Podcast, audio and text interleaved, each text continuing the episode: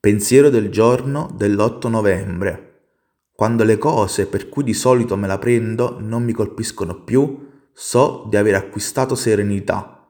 Devo soltanto imparare a rimanere sereno più a lungo, più spesso e in situazioni più difficili.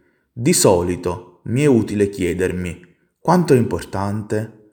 Aiuta anche essere realista di fronte alla situazione, riflettere su quali siano le aspettative legittime e cosa posso cambiare.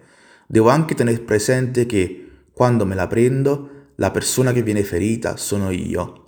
A volte mi sembra utile prendermela, ma va solo a mio danno.